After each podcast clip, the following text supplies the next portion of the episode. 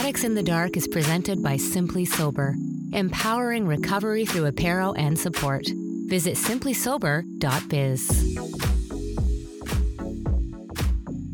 It has been said that the opposite of addiction is not sobriety, it's human connection.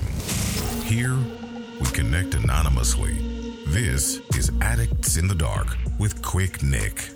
Simply Sober offers a variety of products to support recovery and a healthy lifestyle, including books, workshops, recovery journals, sobriety chips, apparel, and more. Go to simplysober.biz. So, y- yesterday was uh, National Wine Day, and by now I'm sure you know how I feel about shit like this. Why is it that alcohol is socially accepted, but other drugs are not? Is it because alcohol is less dangerous or less addictive than other drugs? That's not true if you look at the facts. According to the World Health Organization, alcohol is actually responsible for 3 million deaths each year, making it one of the leading causes of preventable deaths in the world. And I have nothing against alcohol in particular, but the bottom line is is that all drugs have the potential to cause harm and that includes alcohol. I think it's important to think about that when we talk about substance use in general.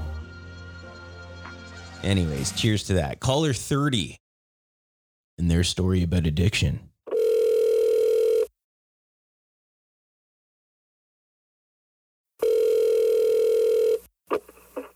Addicts in the dark.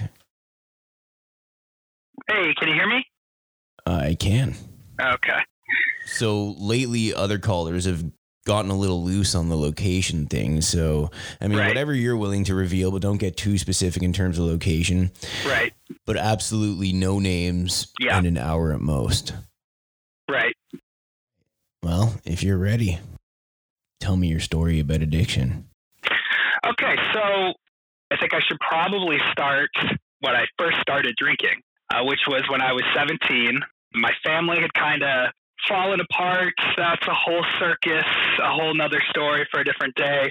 But I had gone over to a friend's house. We got into the parents' liquor cabinet. I think we mixed vodka with uh, icy pops, like melted those like icy pops sticks into uh, into a drink, and um, got my first taste of alcohol, and realized immediately that you know I was able to forget about problems, um, just in general numbing emotions. And so right away, I loved alcohol and wanted to. I wanted to be drinking every weekend. I was in high school. I was 17, so um, I would find ways to get my friends to drink every weekend. Um, and this was in Wisconsin, but um, the culture there is very is a lot of drinking. So a lot of people my age at that time were also drinking. Um, you know, if anyone else, uh, any listeners from Wisconsin, they would probably uh, agree that it's it's a big part of culture. So, anyways, uh, I was looking for any excuse to drink every weekend. So that during high school, I was drinking, um, going to parties, and then during the week, I was drinking. After school, I would leave school early to go over to a friend's uh, to drink. We start, I started skipping school to drink. All of that. That kind of goes on, and then um, when I'm 19, I get a DUI um, I, I would drive drunk all the time, and obviously I'm not proud of any of this. This is just this is the story of what happened. Um, my friends and I would drive drunk all the time. We just felt I we must have felt we were invincible. I don't know. So I get a uh, I get a DUI, and um, my car gets taken away. They take me to you know the the station or whatever. I have to call my mom to come pick me up at three in the morning. So that that scares me at the time, only for like a day because I'm drinking and driving again a couple days later. And I'm with a friend. I was out of high school, but this friend of mine, he was, uh, was Hold up, hold up. So you already said that drinking is ingrained in the culture in Wisconsin. right. So ingrained, evidently, that you can get a DUI and be driving legally the next day. Yeah, yeah. The laws for Wisconsin, it's it's a misdemeanor, I think, up to four times. Um, it's not a felony until I think your fifth time, um, which in most states in the United States, it's a felony right away. or you know, it, it's a big charge. It's it's it's not in Wisconsin. And so, you know, two days later, driving with a buddy out in the middle of nowhere, we were going to go to a nature trail to just park and drink. And I am drunk and I drive my car into a ditch. And so the same guy, this is in a, in a small town, the same guy who had to tow my car from the OWI, he has to come and get my car again. And a police officer had pulled up. We hadn't called the tow truck or anything. Um, someone must have, I don't know if someone called and said the car's in a ditch. Police officer shows up, and I'm like, well, I'm fucked, you know. Um, I just got an OWI. Now I'm going to get another one. Uh, but I tell him, you know, a deer ran across the road. I hit the brakes. We went into the ditch. And uh, I, I still wonder about that day because they didn't breathalyze me the tow truck guy, he knew that I just had a DUI. For whatever reason, the cop put us in the back of the car and drove us to back to town, and uh, we just you know let us go, and it was no big deal. But then when I went to pick up the, my car from the tow place, he pulled me aside and said, "Look at all these cars I have. These are from all the drunk drivers in the area. They're wrecked cars. Um, this this driver flipped their car, and so he knew that I had been drunk the second time. I don't know. I mean, crazy situation. So that just kept going. Um, then my mom put a lock on my car so that I wouldn't be able to drive it, one of those like anti theft cars, because she was afraid for my life and for other people's lives, um, the safety of you know anyone on the road while I was driving. And I was just determined to keep drinking. Um, I don't think I had a death wish necessarily at the time, but it um, it kept going, and I there was never a time where I was drinking where the point wasn't to black out. So it just it kept going, and um, uh, you know, then I'm I'm in my 20s. I'm living in my small hometown, which is just like a farm town, factory town, where everyone's either a construction worker. Not there's anything wrong with this. There's just no um, nobody leaves this town. Is what I'm saying. And so I'm stuck in this town, just drinking my days away and my 20s kind of passed me by. And I don't know, one day I wake up and I'm 26 and I've been in a relationship with this girl for 10 years actually. So we had dated in high school. So from 16 to 26. She also had alcohol problems. That's why we were able to stay together probably. And uh, wake up, I'm 26, I'm drinking every single day. I've gained a lot of weight. I'm miserable. I'm in therapy for depression and, you know, anxiety and all that. I, I worked at a school for like as a uh, special ed aide, and I was working with uh, children with autism, like helping them get to class and, and this and that. And I would come in, I would have gotten hammered the night before and come in just absolutely exhausted and hungover. I knew it wasn't acceptable, but I just you know, I think I was able to make up reasons like in my head, like, well, I'm just, you know, I'm in my 20s and whatever. I went out drinking last night, no big deal. But looking back, it's pretty sad and pretty pathetic. I get the sense that the drinking and driving thing, this wasn't drinking and driving as much as it was drinking to drive. Like driving while drunk was the activity. Yeah. Yeah, exactly. Yep, drinking while driving was the activity. Um, was that a different type of exhilaration than that of just being drunk or driving a car fast? Was it?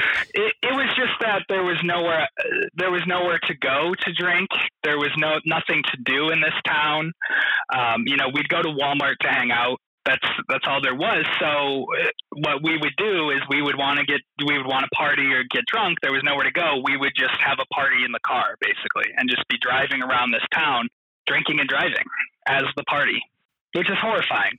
And I and I know that. And in those moments, were you recognizing the risks and the dangers posed to yourself and other people? No, not at all. I mean, this was happening, you know, 17, to you know I got the DUI at 19. I'm now 34, but at the time, no, I didn't. I didn't realize the danger uh, for myself, for everyone else on the road, for the passengers in the car when I was driving. It didn't even cross my mind. Reckless, didn't care, didn't really selfish, just wanted to black out by any means necessary. now in the timeline, I'm about 25, 26. I'm living with um, someone I'd been dating for 10 years. Um, we had moved to the closest city. You know, it's a very small Midwestern city.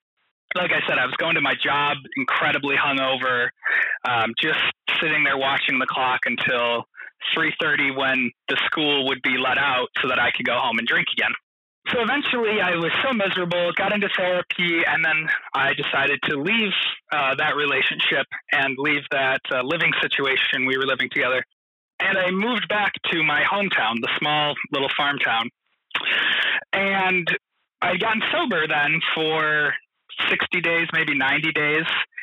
And the reason was I wanted to lose weight and start feeling good about myself and like really show my ex girlfriend at the time that I'm turning my life around right after, you know, we break up. So then I call one of my buddies, one of my old drinking buddies uh, from college. He would always black out with me. And like, you know, I, I was always wanting to hang out with people who wouldn't judge me for blacking out and who also wanted to black out themselves. So call, call him up and I'm like, oh, let's, I'm going to come to, uh, town and let's, you know, let's get fucked up. I show up and we start drinking uh, at his place, and then we go out to the bar, and I'm taking shots of Rumple-Minze, which uh, is a, I think it's like a hundred proof. I don't know. It's it's a little bit higher in uh, alcohol content, so that's why I would always go with that. But anyways, I I black out at the bar, of course, and we're both supposed to be going back to his place to sleep. And I don't know what happens, but apparently I walked all across town. This is in the middle of dead, dead of winter in Wisconsin, freezing out. And at probably three in the morning, four in the morning, I'm knocking on someone's door in the suburb part of the town. So not even like the college area where it would just be other college kids or whatever. This is like families. I'm knocking on their door, like pounding on their door, trying to get inside. And I, I kind of wake up as I'm doing it. And then I, I go, I look, I'm looking at the door and I'm like thinking that it's my parents' house, that it's their I'm at home trying to get into my parents' house. And oh. obviously I'm not, you know, I'm just like delirious. So a guy comes out and he's like, "What are you doing?" Um, he it was actually it was a duplex, and I was knocking on one side of the duplex, and the neighbor of the connecting apartment or house um, comes out because he heard me knocking on his neighbor's door. So he's like, "What are you doing? You're you know you've been pounding for so long. It's three in the morning. Do you even know who lives here?" And I was shocked. I was like, "Who the fuck is this guy? Like, why is he coming out of my parents' house?" And he went back inside, and then I tried to go to the they had like a van parked outside, and I remember trying to get into their van to sleep to get out of the cold because I suddenly realized how freezing cold I am. Can't get into their van, so then I go to his side of that duplex, his house, and I start knocking on his door to try and get inside because I'm so cold. So, you know, they call the cops, obviously. And uh, yeah, I see a cop pull up, and uh, this is like five in the morning or so. And I just, you know, I walk, just walk right to the cop car and get in the back. And I'm like, all right, let's, you know, let's do this, whatever. Take me down to the station, whatever we got to do. Um, in related news in Wisconsin, you have to beg them to take you to jail. You're like, take me to jail before I freeze my ass off. Yeah, exactly. So I go to the station and they just have me sit in like the waiting room area and I'm looking down and there's a huge puddle of water underneath me from just snow and ice melting off of me, off of my jeans. Um, have to call my mom again. You know, I'm like 26 or whatever. Have to call my mom, have her come pick me up. You know, ride home in shame. I'm still wasted. So nothing really scared me into not drinking. You know, I, I just I, that didn't stop me from drinking. I kept drinking after that. Um, I moved to another town in Wisconsin, and uh, drinking continues. I enroll in school for the fourth time uh, in college. I kept going to school and dropping out, going to school, dropping out, going to school, dropping out, basically due to drinking and depression. And then, you know, I drop out of school and then I'd be like, oh, I got to get my shit together. I'm going to get it together this time. And I'd reapply. I don't know how I kept getting into school. And then I would go for a semester and like within a month, I would I would be not going to class, depressed, laying in bed, drinking. So I applied to go back to school like for the fourth time, and uh, it's a tech school in Wisconsin. So I figured that would be easy enough for me to. I thought it would be easier for me to to like pass the classes. But if you're not going to class and you're just drinking every day, it's not going to be easy. So fail out again that semester, and then decide I'm going to go to another college town and go to school at this other college.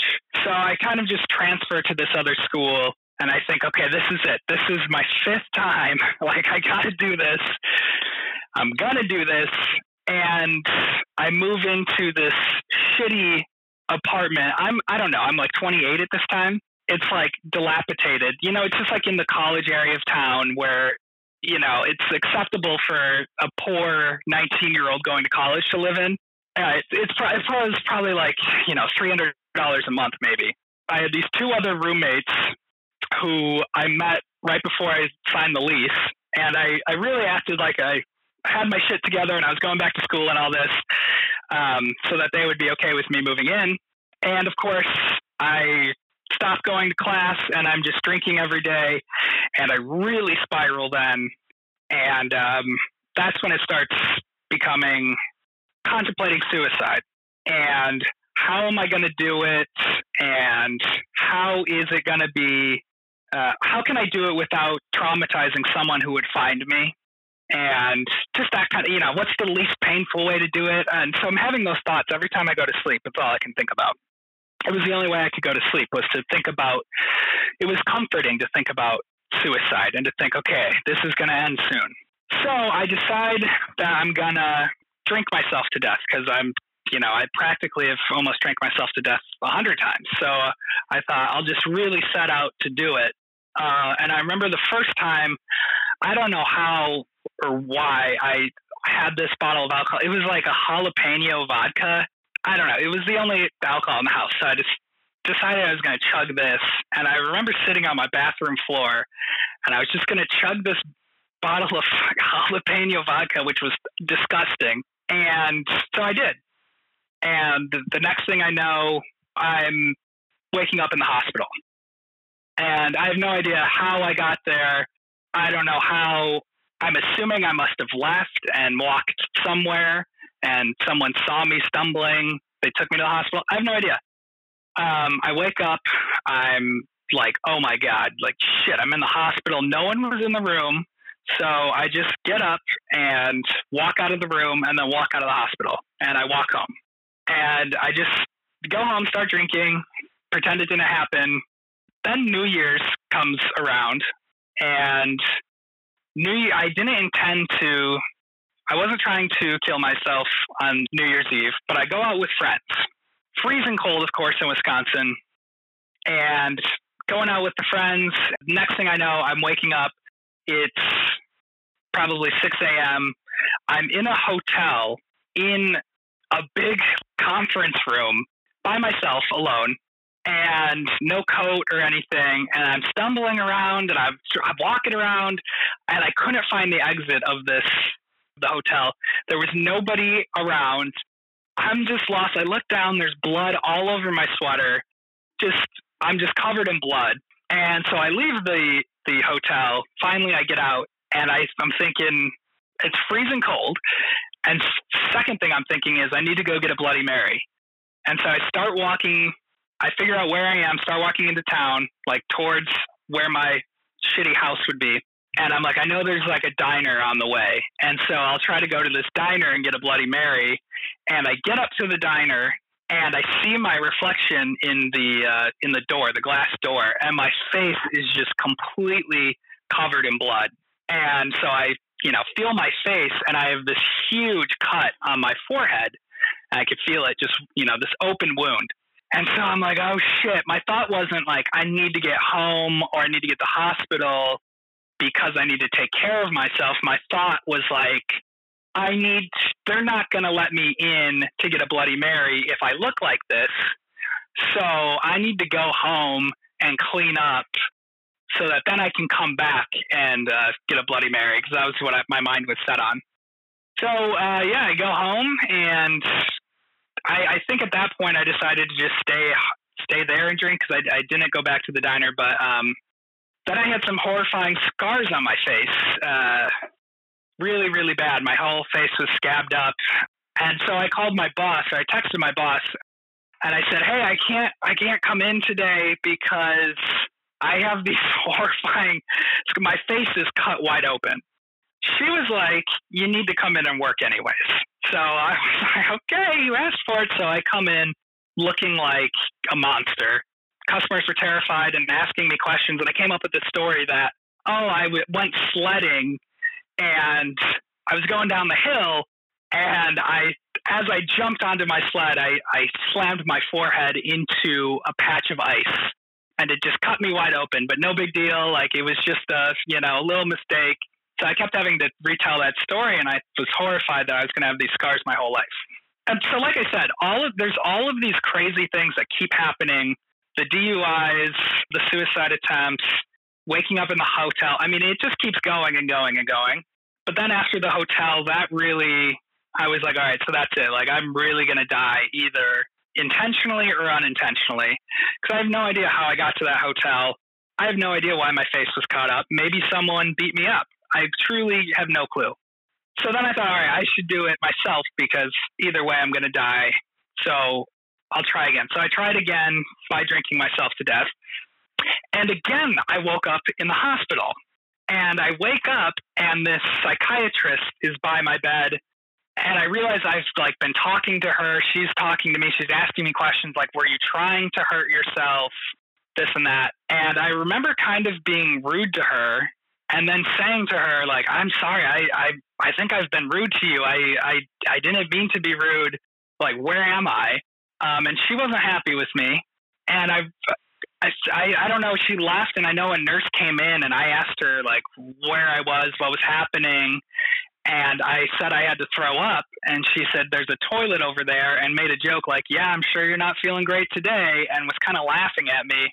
And I go to the toilet, I throw up, and so again, once the nurse left, I just snuck out of the hospital. I didn't have my shoes. I had these hospital socks on with like the grippy tapes underneath. I didn't have my phone. I didn't have my keys. Uh, so I'm wandering home in the cold at like seven in the morning. I had to crawl in through a window.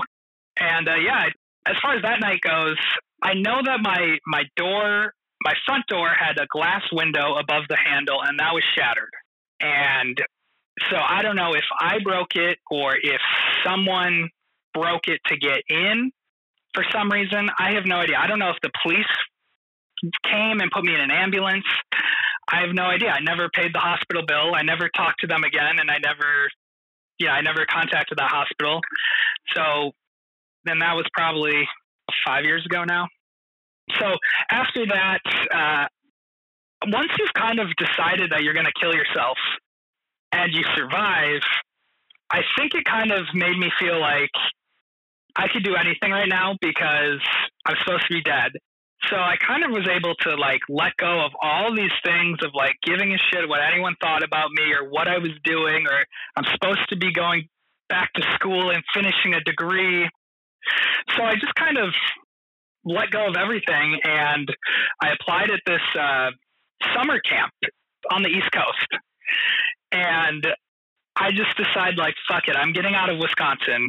I'm never living here again. You know, I, I'll probably just drive around the United States with the tiny bit of money that I have and live for about six months, and then I'll finally end my life.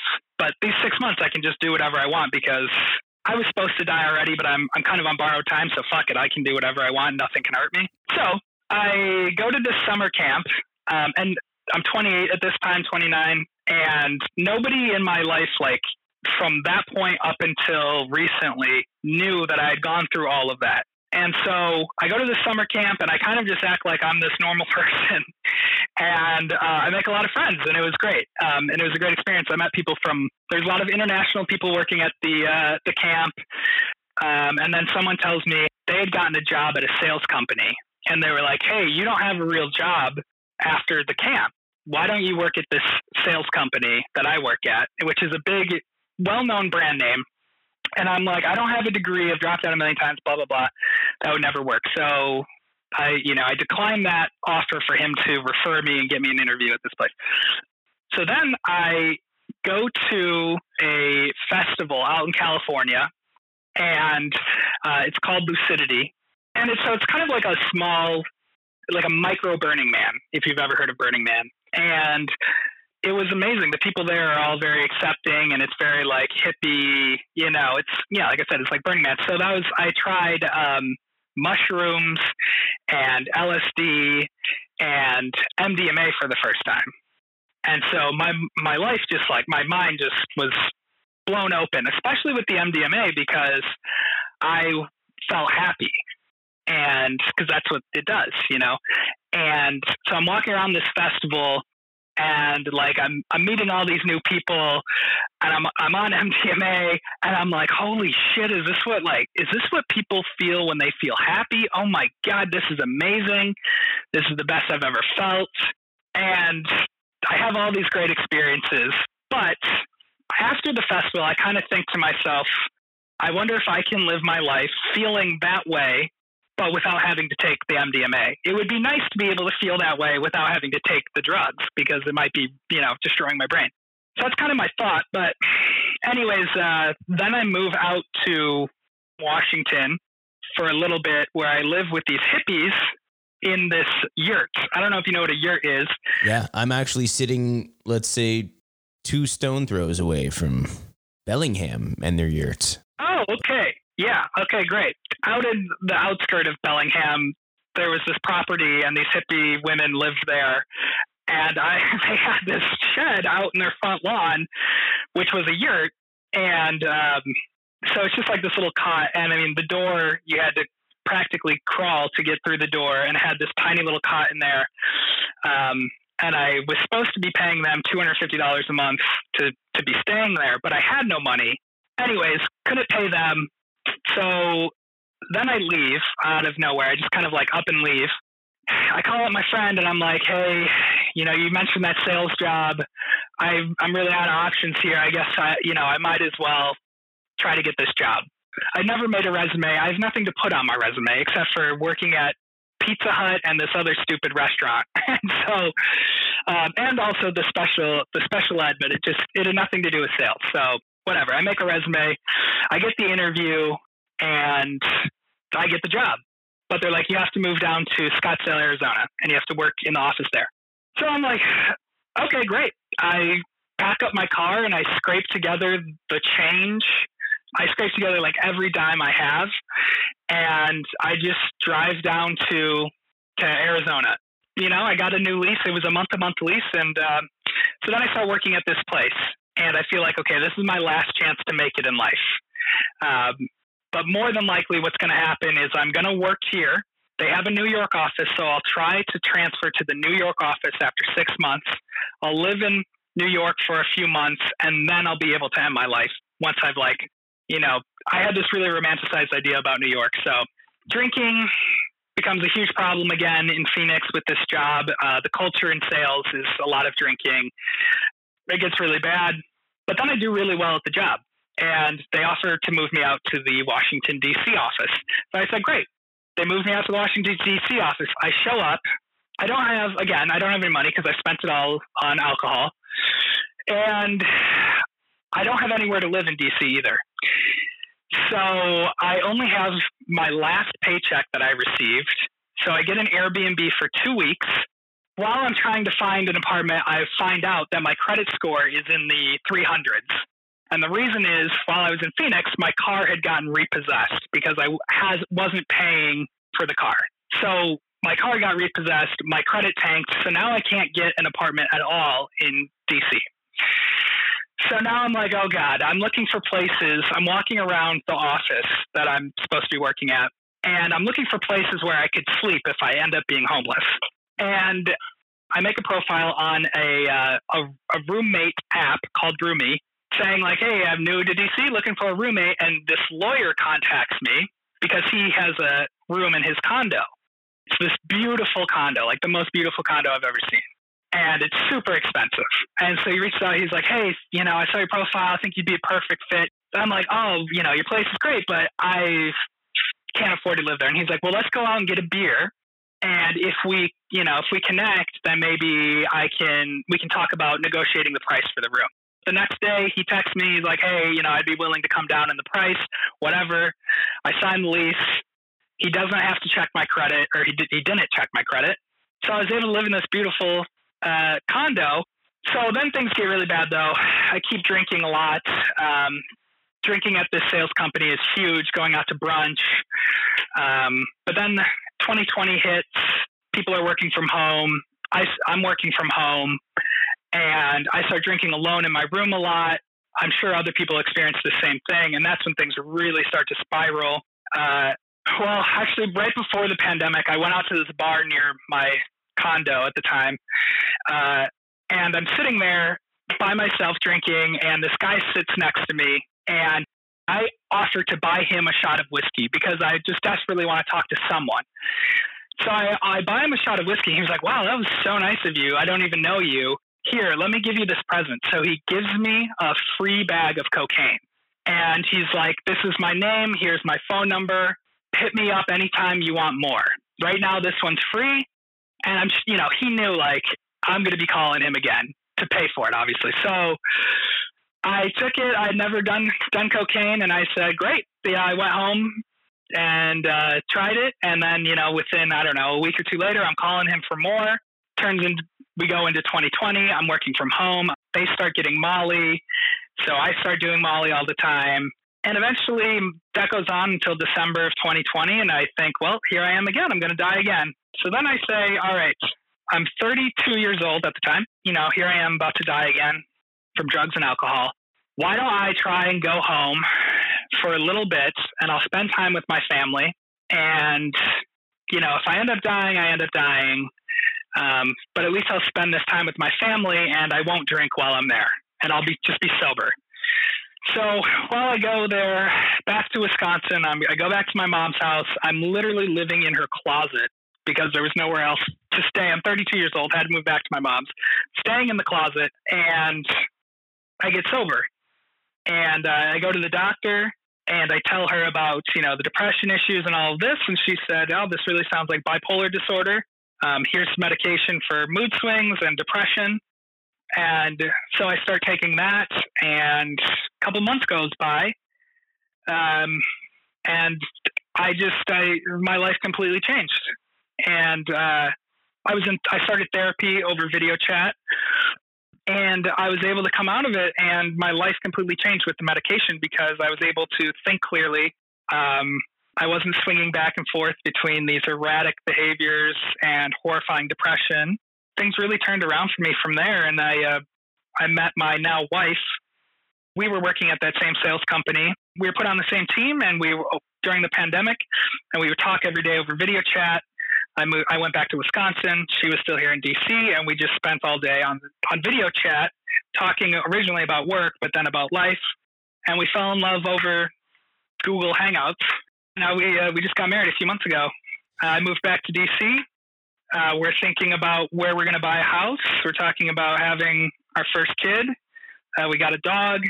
Um, I work at a better company now. Um, I make significantly more money than I ever thought was possible for me. Um, and I'm only saying that to kind of show the difference between where I was just a couple years ago, literally like looking around for where could I sleep if I'm homeless, to now where um, things really fell into place for me. Activate your true self by disarming your inner critic with Melissa Armstrong coaching. Go to strongarm.ca for more. So, what was it about going home for what you thought would be that final time? What was that pivotal difference? I think I told myself, okay, well, I should spend time with my family before I die. So I'll spend it sober.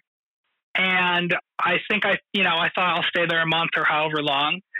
And then I was able to, you know, I was sober long enough. But right away when I moved home, I had gone to the doctor and I think knowing that once I was diagnosed as bipolar, it was like, oh, there's a reason for this. And looking back at all the behaviors and swinging back and forth between depression and what manic episodes, it just made so much sense. And so I think I thought, okay, well, you know, I'd been sober for a month or however long. Maybe I'll I'll give this a try, staying sober, but also doing the medication, and you know, see what happens. And then by two months, I was like, wow. I mean, I didn't know that life felt this way. Um, it's really a shame that I had never gone to the doctor before. I didn't have to be living the way I'd been living for so long. And then I, then I was able to actually face the emotional traumas that I had in my past um, and actually deal with them and realize them um, instead of self medicating through blacking out like I was doing since I was 17. Um, I didn't go to AA or anything. I just thought I'll do this for my family, and then it's kind of one step in front of the other. Um, you know, I just don't think there's one cure all answer for someone. I think everyone has to look within themselves and want it for themselves. Um, but it's, it's possible. It is, it's possible. I know that it's possible. Um, and life can be really great sober. Life can be really great. In that phone call, we discussed the ways that addiction can impair judgment and lead to irrational decisions. When struggling with addiction, individuals often have a distorted sense of themselves and their surroundings, impacting the choices they make, both big and small. That, in turn, creates an element of powerlessness, leading to dangerous behavior that not only harms oneself, but others as well. Recognizing these dangers and acknowledging addiction as the underlying problem is the first step towards recovery. Remember, addiction is not a choice, but recovery is. I'm Quick Nick. Thanks for listening. Addicts in the Dark is brought to you in part by Melissa Armstrong Coaching. Check out Melissa Armstrong at www.strongarm.ca. That's www.strongarm.ca.